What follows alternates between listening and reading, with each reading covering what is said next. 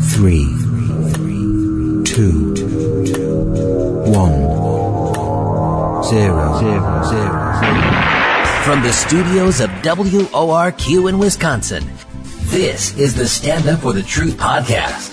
Today's issues, overlooked headlines, and biblical observations, equipping the remnant around the globe. Got your sword handy? This is Stand Up for the Truth. Paris Connell got a fresh new podcast for you. It is 10 days now in October, 10 10 2023 on the calendar. Mary Danielsen back at the host microphone. Yes, good morning, everyone. We got a double header today.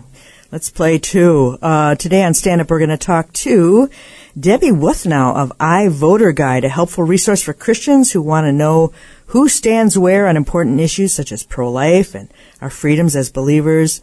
So we're going to hear in our first half hour how they research thousands of candidates on the federal and state level, Supreme Court, school board, local races, um, so that we the voters can make informed choices. I think the next election cycle has the potential to be both contentious and polarizing and a whole lot more. I'm not a big fan of election cycles because of the dizzying array of choices and then the, lies and the half truths that go with that. It's, it's, uh, wow. Uh, and now with technology, there is so much potential for deception and chaos. So the second half, we're going to talk about Israel for 30 minutes. And there's a lot to say about that. And I think it's on everyone's mind and heart. So let's get to our scripture and pray and welcome our guest. Uh, my scripture is uh, a brief one today, Romans 12, 1 to 2. I beseech you, therefore, brethren, by the mercies of God, that you present your bodies a living sacrifice, holy, acceptable to God, which is your reasonable service. And do not be conformed to this world, but be transformed by the renewing of your mind, that you may prove what is that good and acceptable and perfect will of God. Pray with me this morning. Lord, we thank you for the freedoms we have to worship you and to be ambassadors for the gospel and for the truth, which is truly what sets us all free. Lord, we thank you for our lives and witness in America and for every blessing um, we have right now, Lord, and, and always to be able to meet to worship you. We ask that there be a window of grace still in our nation to work while we can, and we ask that you would guide and direct us in all things. Lord, we thank you for Debbie and the work she does. We lift her up to you. Uh, we pray that we could maintain our freedoms as long as possible and be that light in a dark world. I pray you'd give them wisdom at iVoter Guide and courage to continue on so that we can all be good stewards of all that you have given us. In Jesus' name, amen. Debbie Wuthnow is the president of iVoter Guide, vice president of American Family Association Action, and a member of the board. She holds a master's degree in computer science from Princeton and worked as a systems engineer at AT&T Bell Labs for five years. She spent many years as a stay-at-home mom while organizing events for her church and her community. Debbie joined iVoter Guide in 2011 as a data analyst and was named president in 2018. Under her leadership, iVoter Guide evaluated over 13,000 candidates and educated 6.8 million, million viewers in 2022 alone. She's also the organization's spokesperson and has made appearances on American Family Radio, Bott Radio Network, Christian Television Network, Bill Martinez Live, Crosstalk, The Eric Metaxas Show, Jim Bohannon Show, Todd Starnes, and many, many more. You've been a busy gal. Good morning, Debbie. Thank you for joining us. Oh, it's a pleasure to be here, Mary. Tell us a bit about your iVoter Guide history through American Family Association. And I had heard of American Family Association many, many years ago, but this is American Family Association Action. What's the difference, Debbie? Well, um, American uh, AFA Action, which is the short way to say it, yes. is their C4 arm. Uh, AFA is a 501c3, so an educational organization, and they call AFA Action their legislative and lobbying arm. And um, okay. in uh, January of 2022, they brought iVoter Guide in. So uh, iVoter Guide actually was formed outside of AFA, and okay. they brought us in uh, under their umbrella in 2022, just to really they they share the desire to have people elected who share our biblical values and to equip voters to be good stewards of their citizenship. Mm-hmm. And so that's when we became a part of AFA, and it has just been a blessing and an opportunity um, to grow and reach even more um, voters and research even more candidates. Yes, absolutely. And one of the notes in the history here, and it's iVoterGuide.com, Uh, for those who are listening in, and in 06 is when AFA Action uh, was formed with this the goal in mind of what you are guys are still doing there, and and uh, iVoter Guide has really been leading the pack uh, in doing a lot of heavy lifting for voters for some time. Uh, tell us more about the numbers when it comes to research you've done because uh, you've analyzed donation records and, and, and more than that. Can you give, give us some numbers well, on that? Well, I, will give you some numbers and just kind of let you know the philosophy of what okay. voter Guide is because it's not when you hear the word voter guide, it's it's probably not what you picture. Okay. It's not the piece of paper with the names across the top of the candidates and then you know support oppose on the left and a few few issues um, and a big grid on a piece of paper that's passed out at church. Mm-hmm. That's what I think of when I hear voter guide. Right. But uh, but iVoter Guide is very different. It is a website that is personalized and data driven. So we look and do research into what a candidate has done, not just what they say they're going to do, and that includes um, going to sources to get the original information on who have they given money to, who have they received money from. The most important predictor of what a candidate is going to do is what they have done, and if they've ever held elected office at the state level or the federal level in, in a legislative body, um, they vote on bills and legislation. And there are many, many groups, hundreds of them across the nation, both liberal and conservative, who look at how those elected officials vote on the issues important to that particular group. And they score them. We have gathered scorecards from over 750 organizations that look at a variety of issues, social issues, uh, fiscal issues, uh, you know, climate control issues, immigration mm. issues, national security issues, so that we can look at, you know, what these candidates have really done. So um, part of the data is the campaign finance data of what they've, who they've given money to, who they've received it from, how they voted, who's endorsed them because that's a real kind of like a job reference predictor mm-hmm. of, oh, yeah. you know who who thinks this is a good person. Mm-hmm. Um, we, every candidate gets a chance to answer our questionnaire, which has about thirty-ish, thirty-five questions, trying to cover as many issues important to uh, biblical or faith-based voters on issues, but also on their worldview because I would love to, you know, know more about what the person I'm electing believes, not just their positions. We do outside research. And then what's really unique about iVoter Guide, nobody's ever done this, is that we have an army of volunteer panelists who look at all the data that we've gathered. We vet them. We train them in what to look for in candidates. And we put them on panels of multiple people who are looking at each candidate and digging and reading their Facebook and reading their website and Googling them or, you know, br- using whatever DuckDuckGo mm-hmm. to find information on each candidate. And then we assign a rating to each candidate. It's on a seven point scale from verified liberal to verified conservative and we show it at ivoterguide.com. When you enter your address, you will just see the races on your ballot, the candidates that you will see on your ballot, and then that gauge, it looks like a gas gauge of, of where they stand on that liberal to conservative spectrum.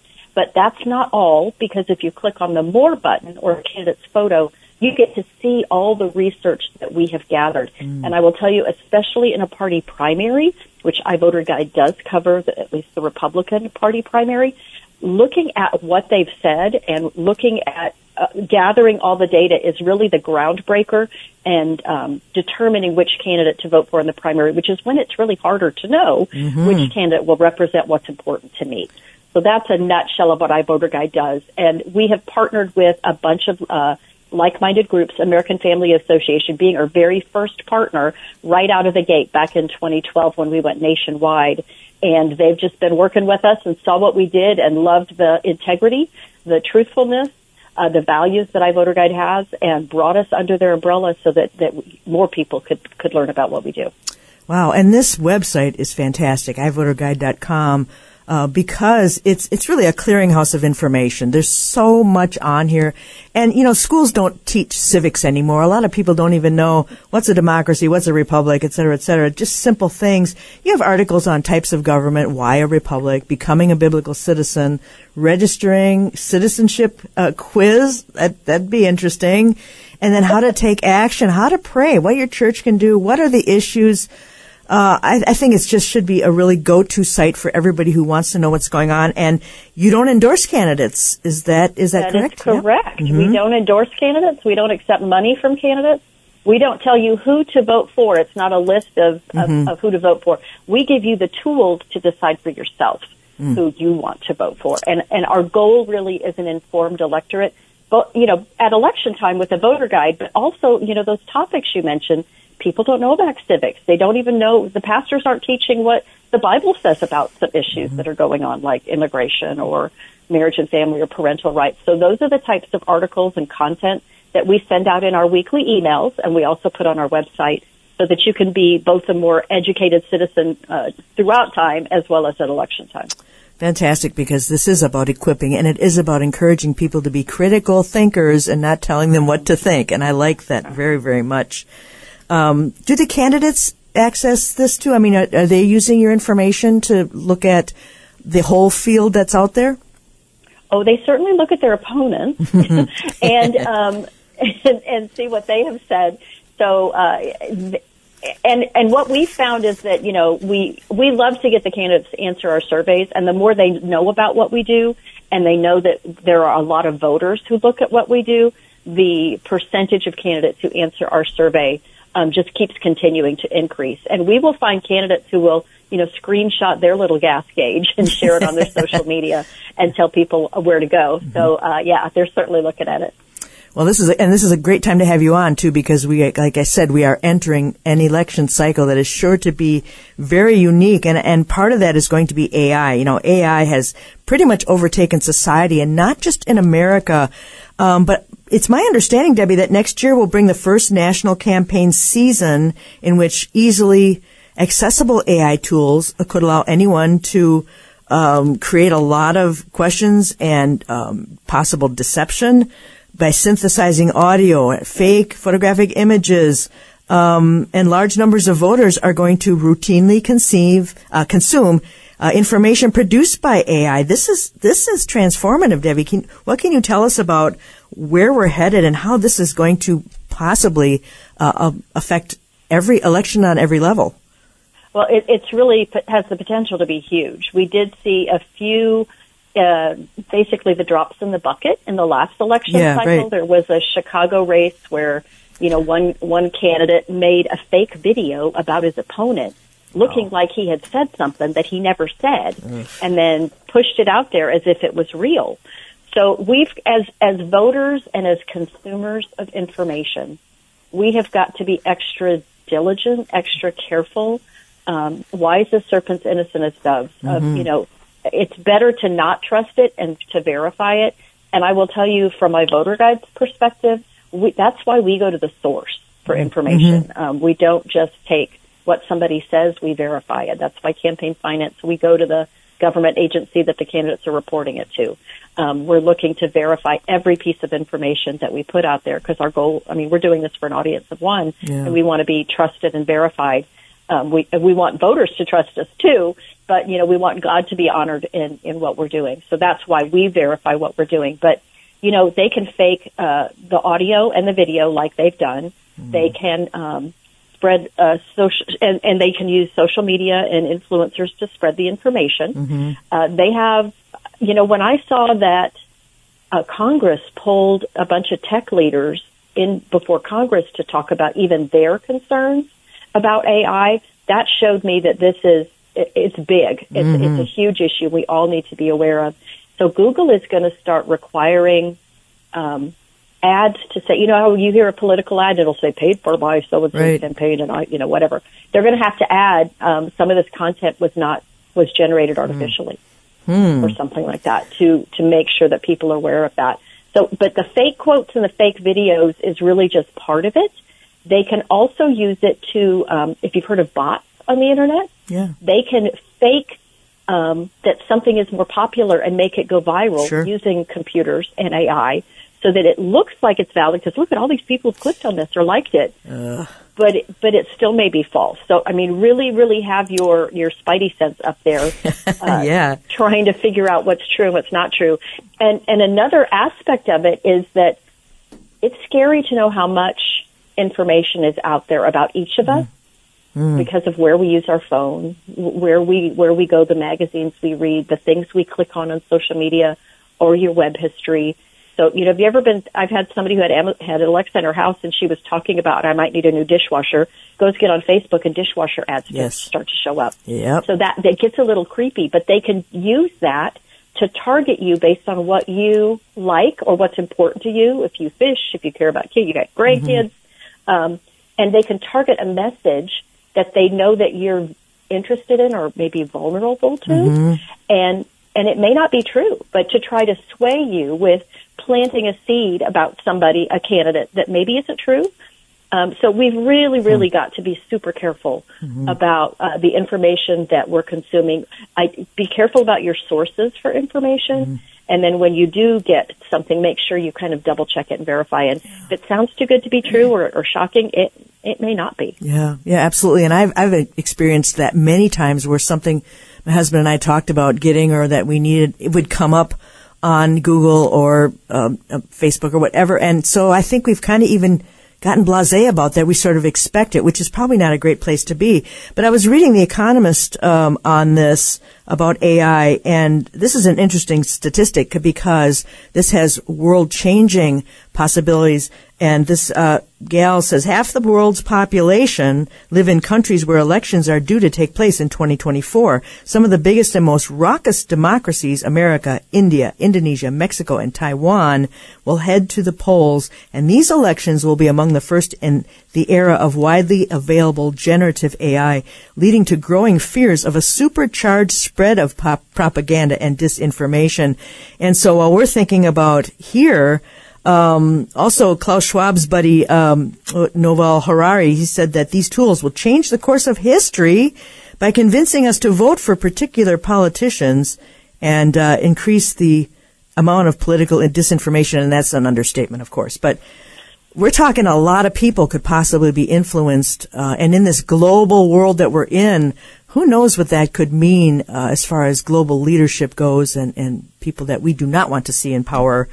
So I think uh, all that to say, I think people who are listening might think, are we at, just at the mercy of AI?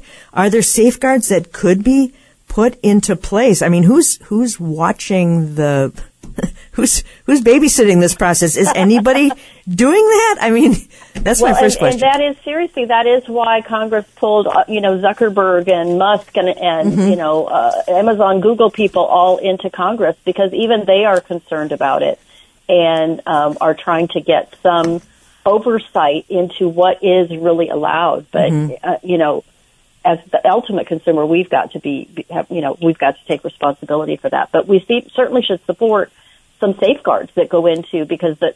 I mean, I've seen the movie Terminator. This could Yeah. go really bad. It could, yes. Not that if it goes to, to the extreme, but um, and and AI does use information that's out there on the web to scrape and to train. So they're trying to, um, you know, maybe limit the sources that AI is allowed to to get their information from, and that when something is created using AI, that that it, it lets you know that it's created using AI. We just need to set some standards and some safeguards, but like put up the guardrails um, and guide it because uh, it, it, the potential for being very good and bad um, Yeah. is out there with our artificial intelligence. Yes, and that, that I think that event you uh, referred to was in July, and um, Josh Hawley, a Republican senator from Missouri, your home state, said, "I do not want the working people in this country and the children of this country to be used as guinea pigs for generative AI."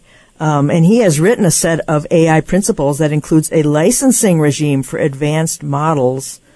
Um, so there's there's worry going on around there, uh, and I'm thinking uh, also another gentleman, uh, Mr. Jackie Chang, not Chan Chang, the chief technology officer for Biden's campaign in 2020, points out that most voters tend to view all messages about politics as spam. So you know that's a bit of a uh, discouragement, I think, for a lot of of um, candidates as it is. But do you think that most people, by the time we get to polling day, have already made their decision because when you watch local news, probably there by you too, the ads, there's 50 per hour of ads at the last minute push. Do you, what, what's your personal opinion on whether people have already decided by then who they're going to vote for? What do you think? Uh, I think that if they can't if they haven't decided, they probably don't go to the polls. Okay. I don't think they they go to the polls going, oh, I'm not sure I'm going to vote for, and then just go, eh, eeny, meeny, miny, mo. Yeah. I think that you know if they if they haven't decided, they're just not going to go. Um, I, I personally, I I don't even want to watch TV. I don't want to see those, those ads because I know that you know there's so much negative ads that go out there, and I know that they can take one element of truth, take it out of context, and make it look fake.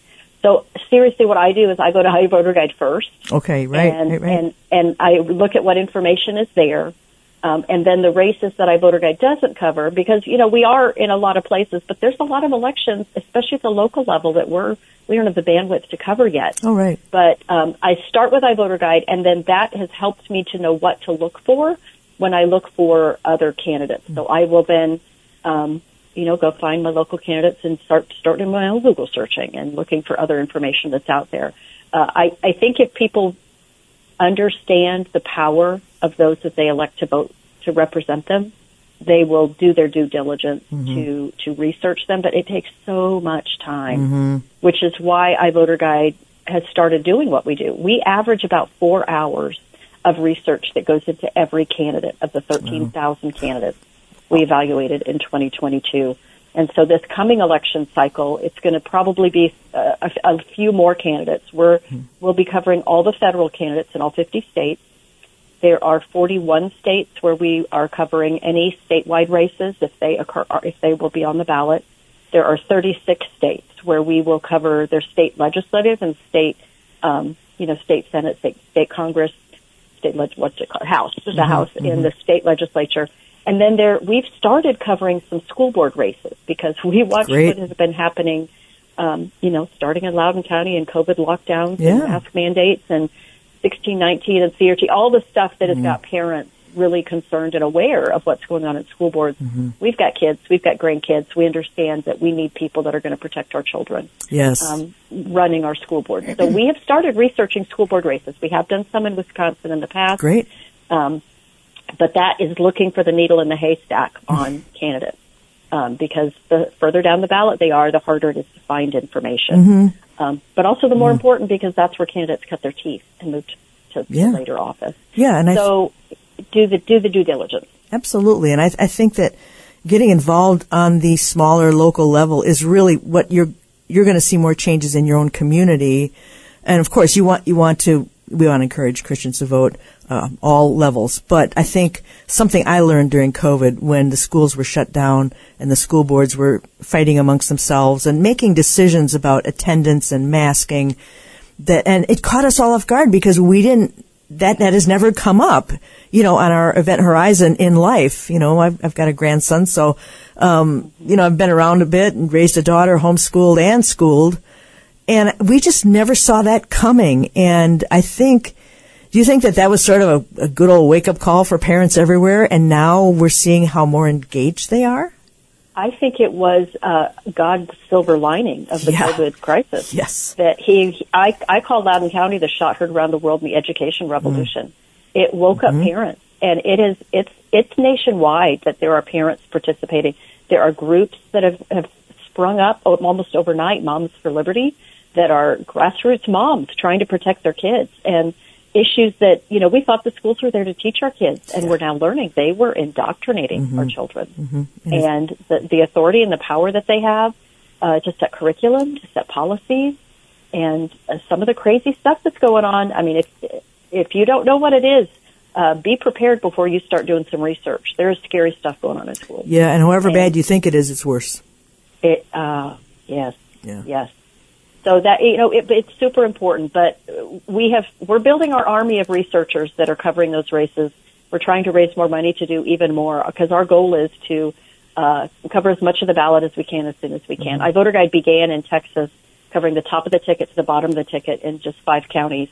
And now we're to the point, you know, when we went nationwide, we couldn't go as far down the ballot, but we went nationwide, and our goal is to keep inching our way um, further down the ballot by covering really crucial and key school board races where a lot is going on. Loudoun County, every seat is on the ballot this November, wow and we are we're covering all of them. Wow. Wow, that's fantastic. Uh, iVoterGuide.com and, and what a, like I said, an incredible clearinghouse of information uh, on civics, on how things work, and how to vote your conscience, which is important in these times. We had talked about AI and we talked about fake quotes or videos uh, and spreading deceptive information. And there's another one on your list here, micro targeting.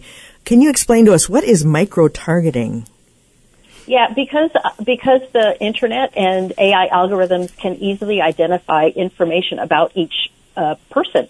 They know, you know, where you've traveled. They know what uh, images you click on. It's just like they know what what what you've been shopping for on Amazon. They Okay, might know I see. Uh, that that type of thing, so that they can identify that you are somebody who cares about the life issue, or you are somebody who cares about economic issues, and they can craft messages. And this doesn't even take a person; it's all done through AI. Craft a message that would be persuasive to you, knowing what is important to you about a candidate, either for or against a candidate that's on the ballot, and and use that to sway people. You know, uh, Google is able to uh, use algorithms and and what what they show in your search results based upon how they want to sway you. So it doesn't take a lot um, to do that micro targeting, that micro persuasive thing. So you really have to be more proactive and not just consume what pops up on your screen, but seek out uh, information that is balanced and accurate. And I think you can help people to decide if candidates really believe what they say they do and if they're going to stick to their principles because uh, you say voters will reward candidates who stick to their principles. I really want to believe that that's true. Um, um, you know, if, if it'd be great to know exactly what they believe, but are they being honest? I mean, just your personal opinion. Are they being truly honest about what they believe?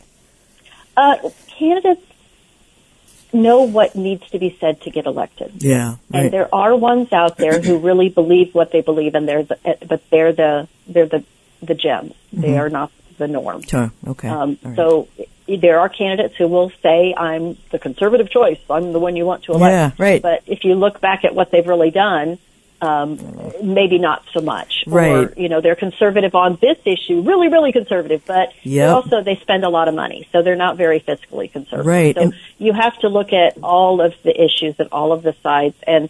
Our goal as we continue to, to expand our research is even to hold them more accountable by you know, if they voted on a particular issue like that was really key at the federal level or state state level, show you specific things they voted on because Mm-hmm. that's really uh, re- reveals what gets into the weeds of, Okay. of things that they're standing up for. Wow, and you guys offer election dates, registration deadlines, polling locations. Debbie, this has just been very enlightening. I've learned an awful lot. We have about two minutes left. What, what would you like to leave us with? Uh, I would just say before you vote, go to ivoterguide.com. I would really encourage you to get on our email list because we will then send you those election dates and email you when it's time to vote in your area. And even if there's a special election in your area, which may not be on your radar, we will let you know. We'll send you those weekly emails that are educational about, you know, how does government work and how biblical uh, teaching on the government, um, just so that you're informed and activated when it's time to participate. So ivoterguide.com. Yes, absolutely. And I know conservatives, I think, feel they've been burned a little bit by what we call RINOs and those who have said they're this, but they turned out to be that. And uh, I think your your site and all that would really be helpful for people to understand exactly what they're looking at. Um, and I was familiar with iVoter Guide to some degree, but now when I've really dug into it, again, I want to say how much I appreciate what you're offering the voters and. I do think this next election cycle is going to be a little bit crazy. Um, your thoughts on that? I think you're exactly right. It's a buckle your seatbelt time. I mean, now we may have a third party candidate for Oh, president. Uh, what's going? The House is on on a knife's edge as to who controls the U.S. House. A Right. bunch of state legislatures have really key issues in front of them. I think every election and every level of office is really important to vote and to vote wisely. It's not just about president. Yeah. We can't forget that there are a bunch of other offices that even have more power over us. Think about mm-hmm. Nehemiah and the wall Yep. deal yep. with the, the wall in front of your own family and your local races too. Yes, and, and- and, we really want you to to be informed and to participate in the ecclesia. Great. Debbie Wuthnow, thank you so much. You're just a wealth of information, as is the website, ivoterguide.com. And hopefully maybe we can touch base with you earlier next year and see how things are going for you and what we can expect. Oh, I know we can expect turbulence. So thank you so much, Debbie. Thanks, Mary. It's a pleasure. Yep. So we are uh, headed into the second part of our doubleheader today. We are going to talk about Israel, and oh, there's so much to process here. And I think this is on everyone's heart and mind uh, as believers, whether you know prophecy or you don't know prophecy. And we're going to sort a few things out this morning. So, uh, two minute break here. Um, join me for the second half.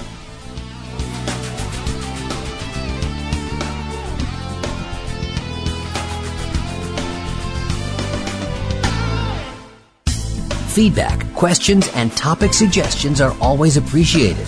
Email us at comments at standupforthetruth.com. Mary Danielsen uh, last night, I don't know if you heard it, but Wretched Radio, Todd Friel, we air every weekday at 6 p.m. And Wretched Radio, of course, weighed in on uh, the Bible and the war that is going on in Israel. I thought it was such a blessing, and some people didn't get to hear it. So uh, we're, we're going to be re-airing Wretched Radio at 5 p.m. before the new Wretched Radio at 6 p.m. So we've got back-to-back Wretched Radio today on Q90 FM, Q90FM.com slash listen. At 5 p.m. we're going to re-air Wretched Radio from last night because it's, it's excellent, uh, point of view from Wretched Radio. And that's what everyone is talking about. I'm seeing it all over social media, mm-hmm. all over. Mm-hmm. People are breaking character, breaking their brands, and weighing in on Israel. Yeah, yeah as they should. And that's what I want to talk about in this half. Um, I woke up on, I think it was five o'clock on Saturday morning and, and heard the news and ran to see if my husband was awake or not and tell him the news. Um, the context, let's just talk about context first before I jump into what I want to parse out here. Um, the context of the Israel attack, it was the 50th anniversary, give or take a day or so, of the Yom Kippur War. It was uh, uh, Shabbat. It was the uh, last of the Feast of Tabernacles on the heels of the release of six billion to Iran um, from Qatar and Kuwait, that was their money, and also 75 million, I believe, went to the Palestinians um, within days before that. And let's not forget the brink of a Saudi-Israeli peace slash normalization deal. Now we're not gonna, we're not sure how that's going to play out exactly, but we know that the Islamic terrorists in Iran, Hamas, Hezbollah, obviously, do not want peace with Israel, and they don't want anyone else to have it either. So this must be important, even though we've been talking about that. What does it mean? And just trying to see where it might fit in with prophecy, and we don't know yet. But it must be important because of the things that happened last weekend. Now, Hamas has, everyone has a title for their um, military actions. And this is called Al Aqsa Flood. That's interesting too because you know that that is a reference to the Temple Mount. Uh, so you can take that for what it's worth. Keep an, keep an ear open for that. But I think one of the questions at hand is, what did Israel know and when did they know it? And I want to ask you, I'm going to let you be my guest for the second half, you the listener. And I want to ask you a couple questions. And feel free, comments at standupforthetruth.com, because I really would love to hear what you think about all these things related to the Middle East and prophecy in Israel peace treaties. Comments at standupforthetruth.com. But what were your first thoughts when you heard about the attack on Israel last Saturday? Uh, a lot of you probably thought about Bible prophecy and God's promises to Israel. Maybe you had um, thoughts of Ezekiel 38 and 39, the Gog and Magog war, roll around in your head. Or maybe Psalm 83. Now I'm just going to throw a quick editorial comment in on Psalm 80, uh, Psalm 83 because I have never thought that it was about a pop-up war in Israel in the last days, a future event. And it has seemingly been on the table. It has been for years by some who do teach that. Um, I've heard that for a very long time. Uh, if you're interested in, I think, a very good perspective, Andy Woods has an excellent Bible study on Psalm 83 if you're interested in that. And I encourage everyone to do their own homework on that. I think uh, pastors, my my understanding since the '90s, pastors have, for the most part, sort of kept their distance from that, from making it a future prophecy. But again, you can uh, go on uh, Andy Woods' uh, his YouTube page, and you can just type in Psalm 83, and it's, it's really an excellent, excellent study. People have also asked me what some of my resources are. There's there's a, a, a television television station and an app called I24 um, it's a lowercase i 24, and it's out of Israel, and it is 24 hour news. And you can get that in English uh, on your phone. I think it's fantastic. Erick Stakelbeck uh, does a great job of updating um, daily updates, some of them live on YouTube. Erick Stakelbeck. So I would encourage you to watch his updates too. And there are others. So this isn't exhaustive by any means. John Haller, J.B. Hixson, uh, friends of this uh, ministry here. Another thought, uh, immediate thought for me, right on the heels of prophetic events, was how did this happen? Was Israel caught off guard? And it would seem impossible to me that their intel missed this. Now, since the entire nation of Israel is also asking this, and I think it's okay for us to ask this too. Pastor Chuck always used to say, don't exchange what you know for what you don't know. And this is really important, I think, in this situation. What do we know? Well, we know we're in the last days, that civilization is unraveling, and along with that, um, we are prior to entering into a season of time on earth such as never been since the beginning. And I'm talking about that final seven year stretch. We also know that Israel is going to recognize their Messiah in the future. We know that the God who neither slumbers nor sleeps not only will keep Israel, but is never caught off guard by anything. He's not wringing his hands over anything. And the miracles over there, um, for the last century, uh, speak for themselves. They've seen God's hand over and over throughout their history, and especially since the time clock has begun again on Bible prophecy. We also know that the church and Israel have distinct roles on earth and in prophecy. You know, we are to understand God's love for Israel and have God's heart for Israel ourselves. So that is, that is the situation in our church life. We are grafted in. They are the main trunk. We are grafted in. So there are those replacement theologians out there, kingdom now theology, but the Bible teaches there are distinct roles between the church and Israel, and God is not done with Israel. And that doesn't change. And this is what Chuck means. Don't exchange what you know for what you don't know. That does not change because of what happened. The barbaric, barbaric, um, unbelievably cruel um, animal behaviors on the part of these terrorists None of us saw that coming. It, it's just beyond the pale to me. But that's what I know. Now I'm going to go on to what I don't know. And it's hard for us to understand or accept that Israel was caught napping. You know, at the end of the high holy days, you know, were they were they just not being as vigilant? Um, they have all that surveillance, border surveillance, um, and that's the media narrative. And my understanding is that their borders were breached in 29 spots where they caught flat footed. And everyone's looking to blame something. And there's a lot of raw emotion in Israel right now, people, and rightly so, with the death and destruction and the unknowns, the captives. How is this going to play out? The whole world is watching. But I think there are two different takes here. And uh, Leo Hohmann, who I really enjoy reading, leohohmann.com, um, he writes very well thought out articles. He was a guest a couple weeks ago for us. And uh, I want to talk also, I'm going to compare what he says with another, a secular magazine, Israeli magazine called The Tablet. And also I need to interject here, some are saying that um, there was a technological interference and hackers. I know the Jerusalem Post site was hacked. Uh, it was still down yesterday from what I know. Um, and I know Israel will get to the bottom of this. I think Netanyahu's enemies will take great advantage of it. Some were saying last night that Russia and China are really the only ones with the ability to be able to uh, hack or, or, make sure that things are down at this particular time because this was just incredible. But it's very raw. There's a lot of open wounds, and again, completely understandable. But here's what Leo Hohmann uh, says from two different articles. I'm going to summarize. He says, "Why were Israelis so defenseless against Hamas terrorists going house to house, killing and raping?" And he says, "By now you've all seen the horrifying images from Israel over the weekend." People being murdered in their homes, women being pulled out of vehicles by their hair and raped, men being dragged behind vehicles to their deaths, spat upon and executed. The victims called the police and military, which did not arrive on most of the bloody scenes for two hours or more.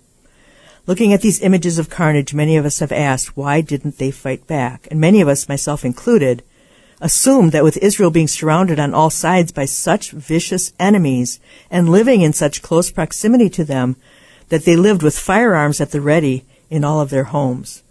But that assumption would be wrong. According to my sources, the Israeli government makes its citizens jump through so many hoops that only about 2.6% of Israeli citizens own a pistol, and it's impossible to own a rifle if you're among the ranks of retired military, you are allowed to own a rifle but cannot store it in your house unless you are one of the top elite commandos. And so this is just one one scenario that, that Leo talks about. They don't really have um, a way to fight back. Um, and he goes on to talk about, you know, the leadership there. There, there is. It's a secular leadership. There is going to be corruption, just like there is here. Um, but the the people are not allowed to protect themselves. So that's one particular thing that Leo talks about. But then he also says this. This is a different article. It says globalists open up second front in World War III. Attack on Israel activates zero hour around the world and America is not immu- immune. This is a very sobering article. He says the messaging being sent by the media is no longer mere quote unquote news. What we receive from them are carefully crafted narratives meant to advance certain agendas. The same event can carry multiple narratives, often diametrically opposed to each other because the narratives are tailored to specific audiences and loaded with explosive words and images meant to trigger emotions in those audiences depending on their conditioning. Okay, that's why it's so hard to get to the bottom of anything anymore. Then he says the devastating attack on Friday in Israel was no exception.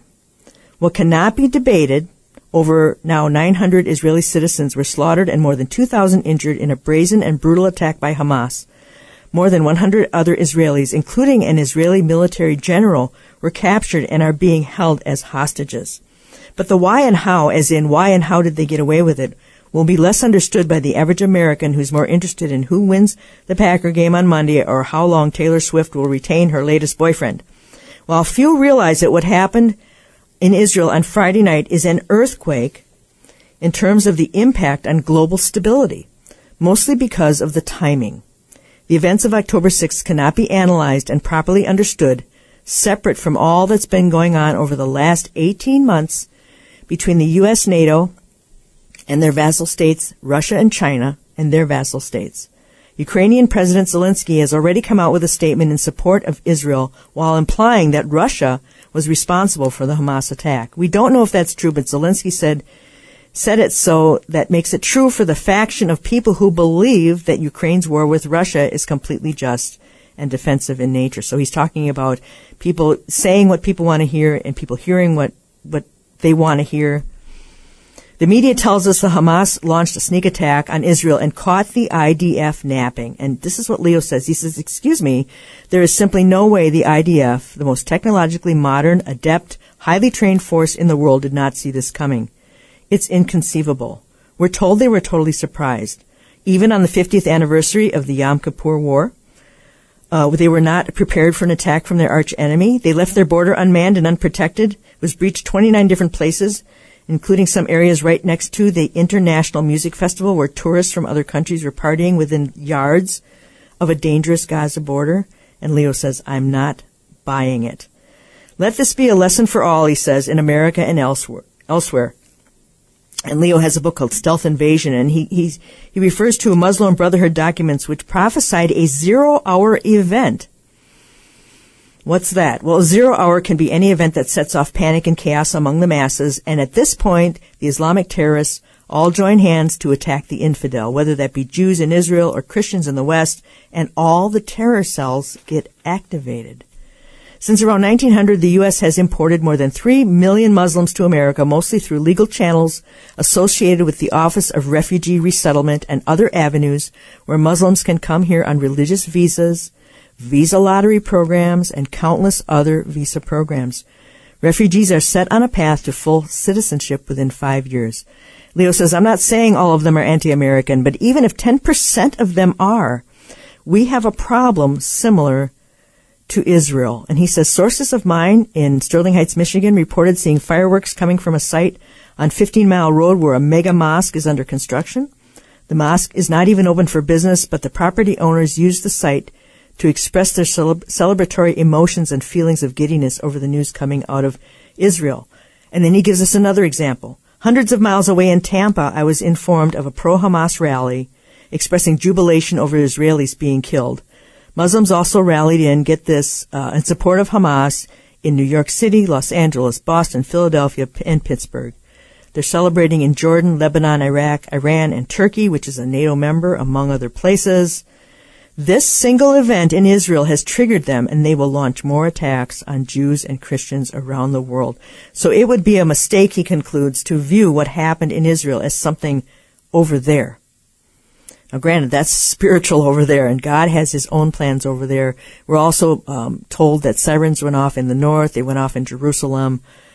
And uh, I think some are actually venturing to say that this could be a cover for a more serious attack from the north. We don't know that, but there were some. And Hezbollah has been camping out up north all summer long. Um, so he says it can and will happen here, the U.S. and many European countries. The hordes are not standing at the gates; they are inside the gates, waiting for a zero-hour event. And again, we don't know if this is it, and um, only the Lord and the Holy Spirit think keeps things back or allows things to happen. So we can definitely take comfort in that.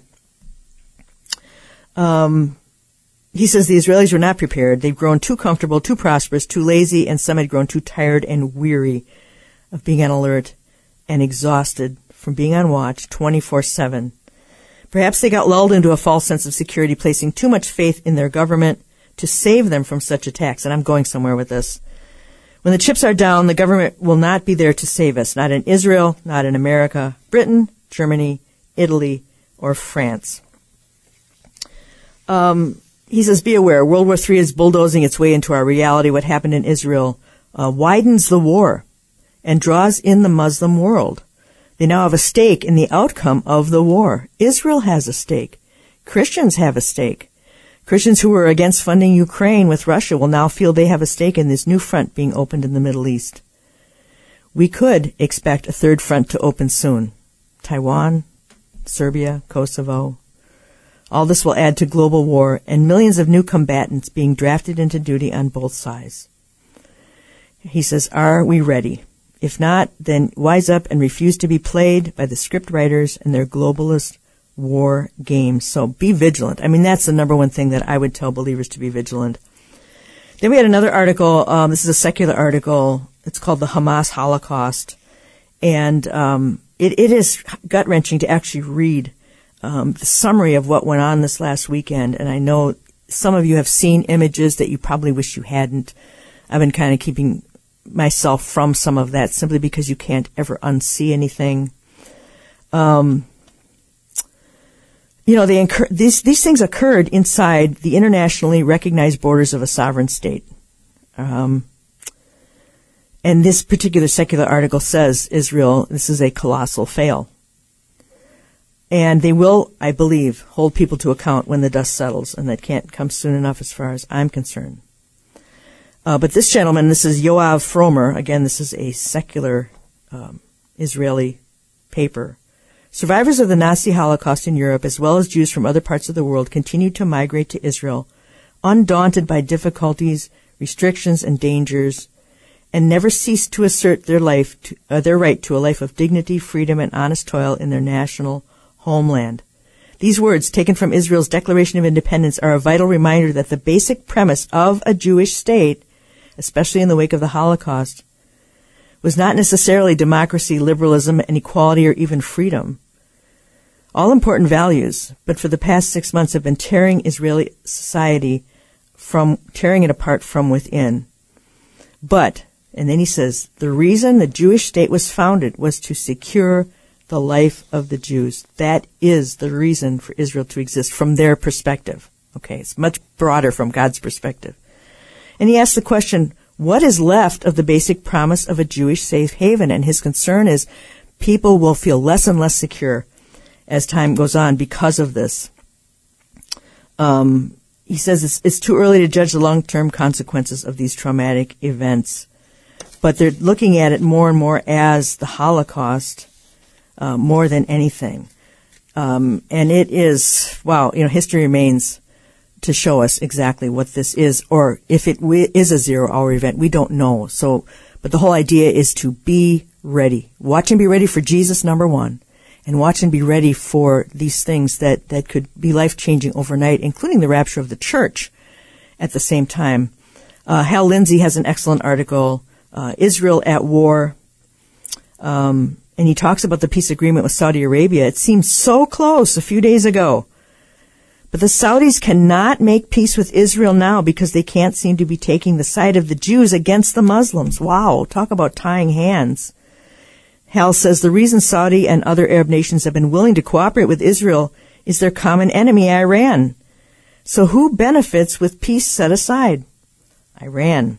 This attack was planned, funded, and equipped by Iran, and that's why I consider it a precursor to Ezekiel 38 and 39, a war led by Russia and Iran.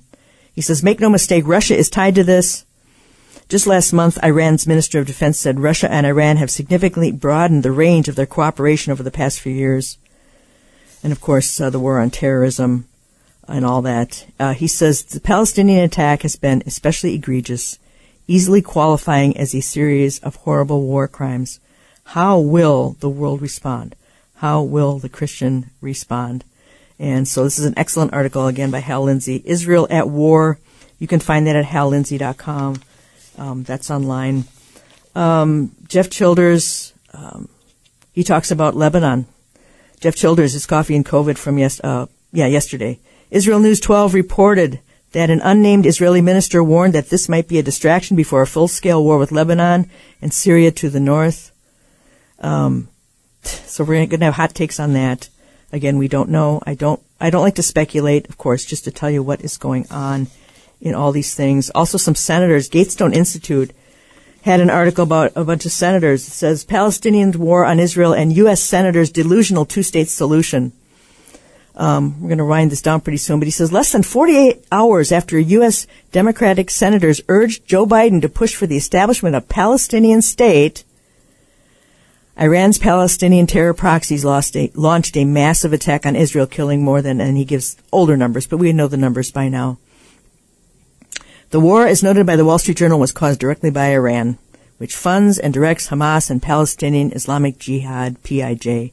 I don't think anyone who's listening to me is surprised by that.